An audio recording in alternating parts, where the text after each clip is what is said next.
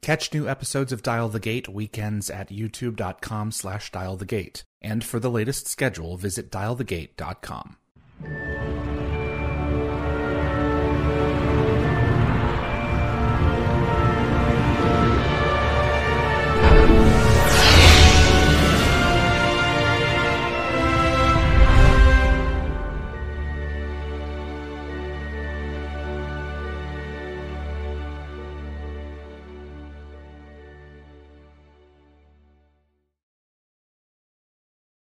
Welcome to Dial the Gate, episode 171, the Stargate Oral History Project. My name is David Reed. We have John de Lancie joining us in this episode.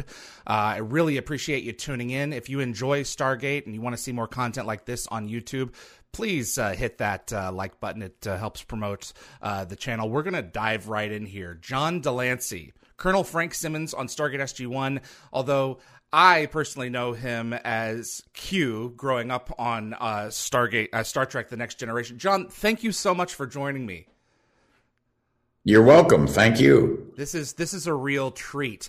Did you? I, I want to uh, jump right into uh, Stargate, and we'll, we'll get to some other things here. Um, did you get into uh, get involved with Stargate SG One through Rick? Was that a, was that a re- uh, request, a connection through him? How did you get involved with uh, with with uh, Stargate?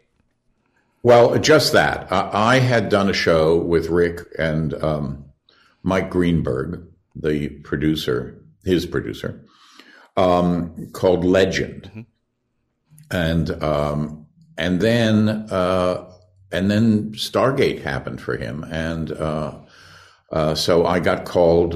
You know, it, it was really more of a f- friendly thing rather than perhaps you know a, a, character that they just had to find somebody to to um, to uh, act to perform. So it was mostly through that.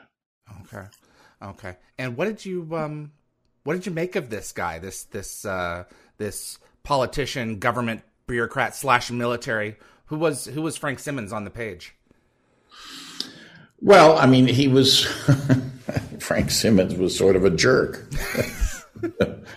um, um, I have less uh, connection with that character simply because, you know, I think I only played it once or twice, twice, two or three times. Um, um, my connection was really my friendship with uh, with Mike Greenburg and and and uh, and Rick. Um, this was it, I just it, it, either I didn't really you know do much with it the character, but my fault, or the character didn't have a lot going on, so that there wasn't a lot for me to. Um, jump in on with that. So it's not really but something that I have spent much time thinking about um, over the years. I mean, I probably would not be thinking very much about um, Star Trek if, if it weren't for the fact that, that people keep on asking about it over and over again, which I'm happy to answer them. And, you know, and obviously that performance and that show has become, um, well, dare I use the word well, let's just say iconic or legendary, or, or at least um, it's it's it's something that a lot of people ask me about. Um, um, Colonel Simmons is not. Mm-hmm. That's fair. Um, I can tell you though from uh, from the Stargate circles though that it's it was it was a big deal to have you on uh, the show, and um, you know that, and this is certainly true with with Star Trek and and and well, pretty much any kind of form of entertainment. Your your your good guys are only as good as your villains are vile. You know. Absolutely, and I mean, and that's one of the things that makes playing villains fun, and that is especially especially if you consider that they are not villains, but that they are heroes, at least in their own mind, mm-hmm. they are heroes. Um, even the most villainous of people don't start the morning with looking in the mirror and say, saying, how, how horrible can I be today? Um, they always have a point of view and something that they want to achieve where we as reasonable people might consider that to be um, not worthy of, uh, uh, but um, they don't start out by wanting to be villainous. What was it like working with Rick? From legend to, to well, I had worked with Rick. Rick is is um, is a wonderful actor, and he is a, he's he's a consummate. Um, he really understands the camera so he understands what's being shot and what's being, you know, stuff like that because he and Mike would spend, well, I mean, countless hours in the editing room. And that's something that you just don't get until you, you, you have that opportunity. Uh, he got that opportunity because of MacGyver and then was able to take that and begin to to apply it. So um, when I met him with Legend, it became apparent really early on. I mean, almost immediately that he really knew his business. Did you notice um, any similarities between how uh, uh, uh, Stargate was done compared to your to your work on Star Trek? Heavy on the visual effects, you know. Uh, we're talking uh, uh, at, at, the time that you entered a series that was in its like fifth season. Were there any similarities between the two in terms of production value, or any, any or the the way things ran? When you say I entered a series in the fifth season, which which series? Stargate SG One. Stargate SG One. Um, Um, it was much looser. The shooting, the, the, shooting environment was much looser in SG One. Okay. Um, and I think that that's very much a uh, um, uh, a reflection of who uh, Rick is and who Mike Greenburg is. Um, you know, Star Trek we could not improvise at all, at all. We just we just couldn't. Uh, for for um, uh, um, Picard, um, it's yet again a different thing. You know, Picard, Star Trek, Picard, because um, there they are using you know legacy actors now who we know we know these characters pretty mm. well, and they've been very very nice in being able to say, well, what do you think, and do you think that you know and you know, could I add a word here? And, you know, might I, you know, improvise a phrase here? And they go, yes, of course, and stuff like that. That was not the case in Star Trek. Uh, but it was the case in, um, in, um, Stargate. Um, uh, so th- that was certainly a, a huge difference in shooting styles. I would imagine so. Yeah, the the the Star Trek sets, those stories are notorious for you like if you wanted to change a word, it had to run up the the flagpole, and it had to run up the flagpole, yeah. and you might have, as I did, you know, long, complicated speeches, and then uh-huh. you know you'd finish, and you thought that you had done a good job, and uh, they would turn to the script supervisor and simply say, "Well, did he did he say all the words?" and then and then, you know, the group supervisor would say, you know, in, in, in, extreme cases, well, he said was not as opposed to wasn't. And then they'd have to decide whether they were going to shoot it again. And you're kind of oh going, guys, this really turns the turns the exercise into recitation mm-hmm. and not acting. Um, you know, we we have very little time with the material. It isn't as if we have done this as a play where this is the third week of saying the same stuff. Um, you know, you're just kind of uh, so people who are particularly advantaged by that type of environment. Um, Kate Mulgrew has almost a photographic memory. Uh, um, um, Patrick, uh, very good uh, with memoriz- memorizing, you know, I, am I was just the opposite. I, I I'm very dyslexic, and so I would take take me a week to learn my stuff. Ah, yeah. I, can understand. My my mother is dyslexic as well, and you know, there's things that you don't, you know, that there's things that you can't see on the surface that people have to deal with.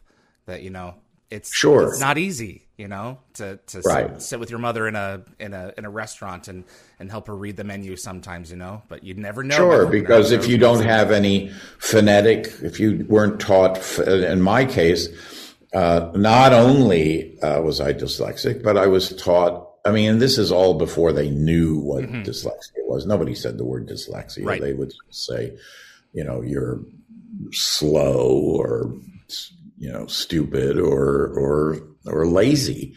Um, but if if me certainly and maybe your mother was then not taught um, to read phonetically, then you are you are completely at sea. Yeah, yeah, yeah. I'm thankful for for smartphones now that you can press the audio button and tell it what you want because yes. it's made her life so much easier. Yes, right, right. I mean, yeah, I write quite a bit, and there's nothing better than to have uh, you know spell check and all that type of stuff. That's exactly right. I want to uh, take uh, uh, you know before I do that. I, what was it like getting called back for for Star Trek uh, Picard? That must have been. Did Patrick reach out to you, or what was? No, no, no. no. Okay. Um, no, the um, uh, the producers did. Terry, uh, in particular, did, and uh, and it was fun. I mean, I you know I went to Paramount to talk to him, and uh, um, he said, "Well, I'm sure you expected this call," and I said, "Well, actually, I didn't, Terry. You have to understand, uh, Star Trek has done a bunch of." Mm-hmm. Movies since then, and so and I wasn't involved in those. So no, I wasn't expecting them. And he said, "Do you have any questions?" And I said, "Yes." You're not. Uh, uh, my first big concern is, are you putting me back in those tights? and because it would be really unseemly. And he said, "No, no, no." And then my serious question was, "Are we recreating, or are we creating?" Yeah. So you said, "We're creating," and so which you know, for in the acting creative world uh, lexicon. That that's that means that that's good. Absolutely, that's, explore new territory. Right. Do you think he's really dead, or should I say, like he's ceased to exist? I mean, well, I think you're going to have to find out. Yeah. Okay, that's all right. There we go. Yeah, it's you know Quinn said in Voyager, you know, we may appear omnipotent, but we're not. And you know, people were like, "How can he die? He's he's not like no, he, they're actually not. He just says that he is because he's full of himself." So, um, what what an, what a, a great uh, role. And I I have to take a, a moment personally to to thank you for my love of audiobooks.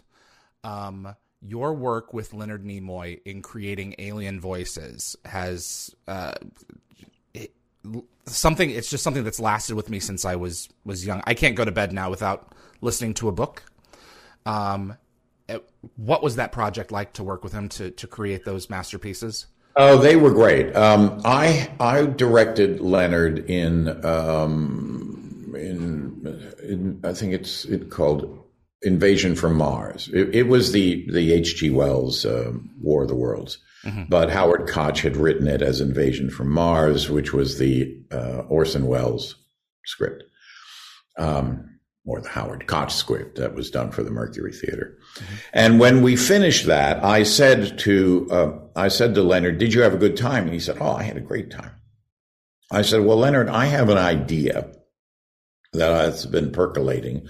For a while, and um, and he said, "Well, come to my office and let's talk about it." So when I explained to him what I had in mind, uh, it's it's it's very funny because I'm I mean funny is funny, but it's it's apropos that you should ask me that question because I'm writing an article right now about uh, a book that meant a great deal to me, which was the law, which was uh, Mysterious Island by Jules Verne, and um, I I explained to him that I wanted to do um, adaptations of classic works. I wanted to do them in a way that the author would actually recognize the work. Um, and there's a story behind that.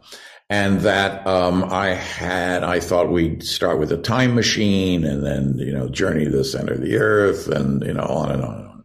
So he said, This is a great idea. And he said, I can be in touch with uh, Simon and Schuster. And, why don't, uh, and I said, that's terrific because if we can create audio scripts, which needed to be, which they wanted to be about two hours long. Oh, wow. Which is, which is beefy, frankly, a little too much. But if you cracked it in the story and wrote a script, then that script that was golden because then that script be, could become a a, movie or a, a, a, television show or or a theater piece and stuff like that. So that's how we proceeded. So um, uh, a, writer and I, uh, uh, Nat Segaloff, wrote the scripts, and then um, we did them as plays. We did them um, for the Sci-Fi Channel talking to the Sci-Fi Channel people and uh, bless them because you know they, are television people. So we mm-hmm. went to them and we said, Leonard and I would like to do First Men in the Moon. Oh, oh, geez, yes, yes, yes, yes. Both of you are in it, yes. Mostly meaning, is Leonard going to be in it? And he goes, yes, yes, yes. And so, but let me explain to you how this goes. We wanted to do it on a stage they're like, what? And it's in front of microphones. And the actors are holding their scripts. And there will be Foley artists and musicians on stage with them. And, you know, their eyes are rolling to the back of their heads. They're going, well, this is not, but to their credit, they said, okay, well, we'll try it. So we rented the theater here in in Los Angeles, and we did the show, and we had fifteen hundred people in the audience. Wow and um, you know all sorts of cameras flying around, and um, it was really successful. So we ended up doing I don't know four or five shows for a Sci-Fi Channel. Wow. So um, so in any case, it um, uh, that was all part of. Uh, that was all part of Alien Voices. Uh, it, it, Alien Voices came to a, a, an end when Leonard and I looked at each other one day. It was about four years in, and we went, you know, it's been great fun doing the shows, writing them, um, getting the actors together, you know, post production, all that stuff, all the stuff that we enjoy doing as artists was great fun. What has not been fun is selling the shows. That's not what we do. There, there are people who are very good at that, and you have a whole, you know, the marketing team and all, you know, right. da, da, da, da. So we just said, you know what, we've done enough. We weren't. It wasn't like it was a. It was a labor of love. It was certainly not a, um, you know, a money making venture. No, it's it's the art for the art's sake. But thank right. you for it because they're great. Yeah. So, uh, Jer- I've got a, a, few fan questions here. Uh, Jeremy Heiner, what was it like uh, acting with with Keegan uh, in Voyager? Is that kind of full circle for you bringing your uh, own? yes, uh, Keegan is my son, and um, it, um, you know, it it it, it was fine. I, I, thought that it would be kind of a, a cherished experience, but what I found is is that as an actor um, you're really going out, you know, the, you know, the, an example would be is like going out to play a tennis match. It's a competitive match. And if you are concerned, as I was, about the other person and how are you doing? Are you feeling okay? Is this working out? Are you too nervous? Are you, all that type of stuff?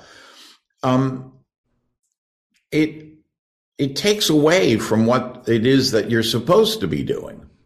And certainly is very different than the character I was playing, mm-hmm. who couldn't care less about any of those things. so um, I'm re- Keegan did a wonderful job, and I'm really, really delighted um, that uh, that he did it and that um, we got to quote act together. But um, it was not that kind of you know gooey, mm-hmm. sentimental sort of experience. It, it, was me mostly being concerned about my the person on the other side of the net, and that's not a way to play tennis.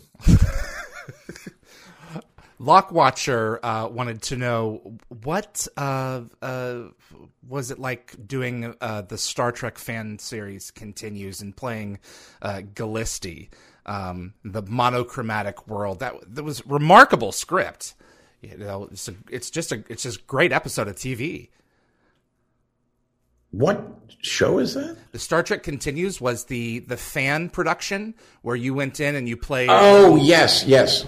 Oh, I thought that that was very interesting. I mean, you know, uh, you know, normally one doesn't do those type of things, yeah. but they sent me the script, and um, I immediately recognized it as being what made a, a script whose content was sort of what I consider the best of Star Trek.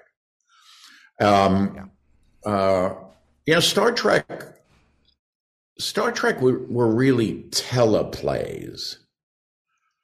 Um, and when they were the most successful, they were about something. right. um, that's why I've I've sort of become less interested in the movies um, of late because um, you know how many times do you blow up the Enterprise? Um, you know how much, how many chases? Uh, you know, chasing chasing. You know, it's very action oriented. It's very action oriented. But the thing is, this is that Star Trek. Um, there are franchises that are better at it. What Star Trek at least I think, it, in the minds of of the fans, the ones who like Star Trek, mm. is that it's it is they are oftentimes cautionary tales. Um, uh, they're certainly socially re- relevant tales, um, and they and, and there's something to talk about afterwards. So that when I saw that script, I went, "Oh my god! Well, this is classic Star Trek. This is this is Star Trek, and so I want to do it. Um, you know the the mechanics of doing it. Um, uh, Vic had created this whole um, set in Georgia, and all this work was being done, and so many people were there, kind of as a as a labor of love, and they and, and the, the sets and and on and on and on, uh, which was very impressive. Um, but it's shoestring. Right. Um, and um, I I remember myself being like really sick with you know one of those colds. Not this is pre-COVID stuff, but one of those colds where you kind of go, "Oh my god, I'm so underwater." But still the show was um, a, a, good show because it was a it was about something. Yeah. Exactly. Uh, and uh, Raj uh, Luthra wanted to know, with space tourism on the rise, would you consider uh, going into space? You know, I um, um, uh, again, I, am referring back to this story, the mysterious island, um, the Jules Verne, which was my introduction to um, science fiction, my introduction to a particular way of thinking, a scientific way of thinking, the type of people who exhibit that, and why I admired them so much. I then expanded my reading because I had difficulty reading to to um, um, stories about the the explorers of the uh, you know 14th, 15th, 14th, 15th, 16th century. Um, so uh, for me, everything is about the ocean. So um, I don't have that. Um, I, I don't have a yearning to go into space. My the space that I go into, I sailed to um, Tahiti and back um, on in the same waters that Captain Cook sailed on, if you want to think of it that way. Um, I was uh, th- that's where my kind of imagination and my sense of exploration goes. That's that's awesome. I always feel like I've missed a. Uh, being from Southern Illinois, I've always felt that I've missed my sea calling. I I love spending time on the. There's something about spending time on the water that's primordial in terms of like our connection to it. It's like there's oh. there's something like on a species level. Totally, and you know what? It, uh, the way in which I explain it is that if if I'm in a car driving through the mountains and I look into the forest, I'm happy that I'm in the car on the road because I have no interest in being inside in the in the uh, in the forest. You know, um, I just did a job, uh, and they put put me up in a beautiful area. I mean, it was beautiful uh, in Colorado. You know, I would look at the mountains. I go, oh, yeah, okay. Um, but when I'm on the beach uh, I want to be in the water, or absolutely not in the water, but on the water. Absolutely. I want to be on the water. And then people often say to me, "Well, you, so you swimming?" I said, "No, no, no, no, no. You don't understand. I'm on the water, not in the water." yeah, but for me, the, it's the water. I don't know. It's just the water. The mm-hmm. water. Absolutely, yeah. I, I completely get it. I have I, I have been uh, poking around on, on your website and exploring your um your your different passions. I'm I'm going to be spending more time here in, in the the next little bit. But these autographs, whoever designed this art, is I mean maybe you had a bunch of different people do it. Is so cool. You know these. Oh well, my son did. Really? Yeah. That's amazing. They my son started out as a um as my, I have two sons. One, uh, one is is a diplomat. The one who who uh, I mean, who's is he's in the State Department. The one who played my son on on um, on the next generation or whatever it was, Voyager. Yeah, Voyager. And uh, and the other sons um, started out as an architect and as a designer, and then moved from that into as a sideline designing maps, very interesting maps, kind of, you know, very designer oriented kind of maps that ended up being in hotels, in lobbies, you know, 60 foot long and 20 feet high. And Fire escape like. stuff. What's that? Fire escape stuff. Yeah. And, um, and then uh, during COVID, the beginning of COVID, said, you know, Dad, you're not going to be able to go to uh, to the conventions, you want me to come up with something? And I said, oh, you know, nobody's going to be interested. And so on. he said, well, let me, let me prove you wrong. And so he, he did that. Yeah. Yeah. And right. he does it for a bunch of other people, um, uh, Star Trek people. Uh, yeah. You know, my friends, you know, uh, Bob Picardo. Uh, he also does it for uh, um, Bill Nye. Ah, there you go. Well, they're they're really impressive. We're gonna after I hang up from you, we're gonna go through some of this art, and I'm gonna I'm gonna order one. So, um, John, this has been uh, extremely cool. Um, uh, to, to be able to to talk with someone who is who has helped you know shape your sci-fi world is I'm sure you've heard that is a million times, but uh, it's it's very special for me, and uh, it's it's been great to have you, sir.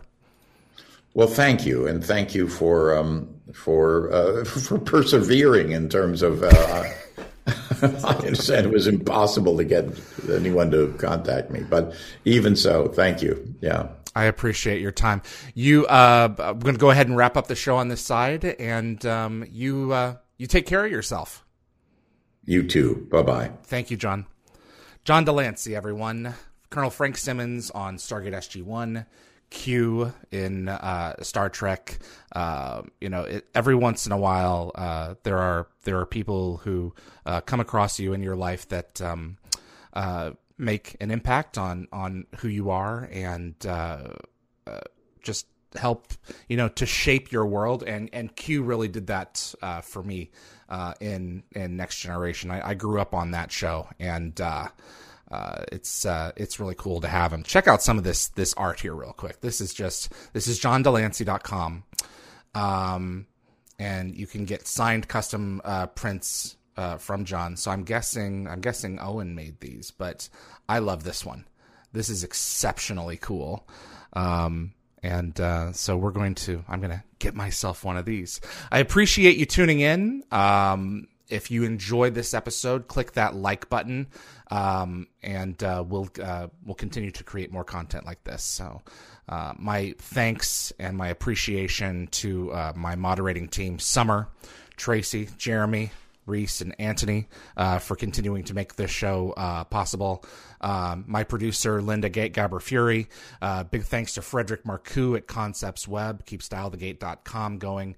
Uh, and all of you for for tuning in. Uh, it means a lot for me to uh, to have you out there and to continue to be able to do the show and and, and share stories about Stargate and the things that fundamentally make up the, the show are very important. So, my thanks again to John de Lancie for, for joining me for this episode. My name is David Read for Dial the Gate, and I'll see you on the other side. Dial the Gate is hosted and executive produced by David Read. The producer is Darren Sumner, co produced by Linda Fury. The composer is Neil Acree. Animations by Bryce Orrs. The production assistant is Jennifer Kirby. Moderators include Summer Roy, Keith O'Mell, Tracy Noller, Jeremy Heiner, Reese M., and Anthony Rowling. Logo designed by Deborah J. Bell. Additional effects by Thomas Tots, with contributions by model makers Chris Baker, Stephen Barr, Kevin Zabo, and Tom Paris. The archivists are Linda Fury, Zachary Adams, and Fred Eric Marcoux. For general inquiries for submissions, please contact us at dialthegateshow at gmail.com. Visit our website for the upcoming schedule, as well as an archive of our past episodes at dialthegate.com.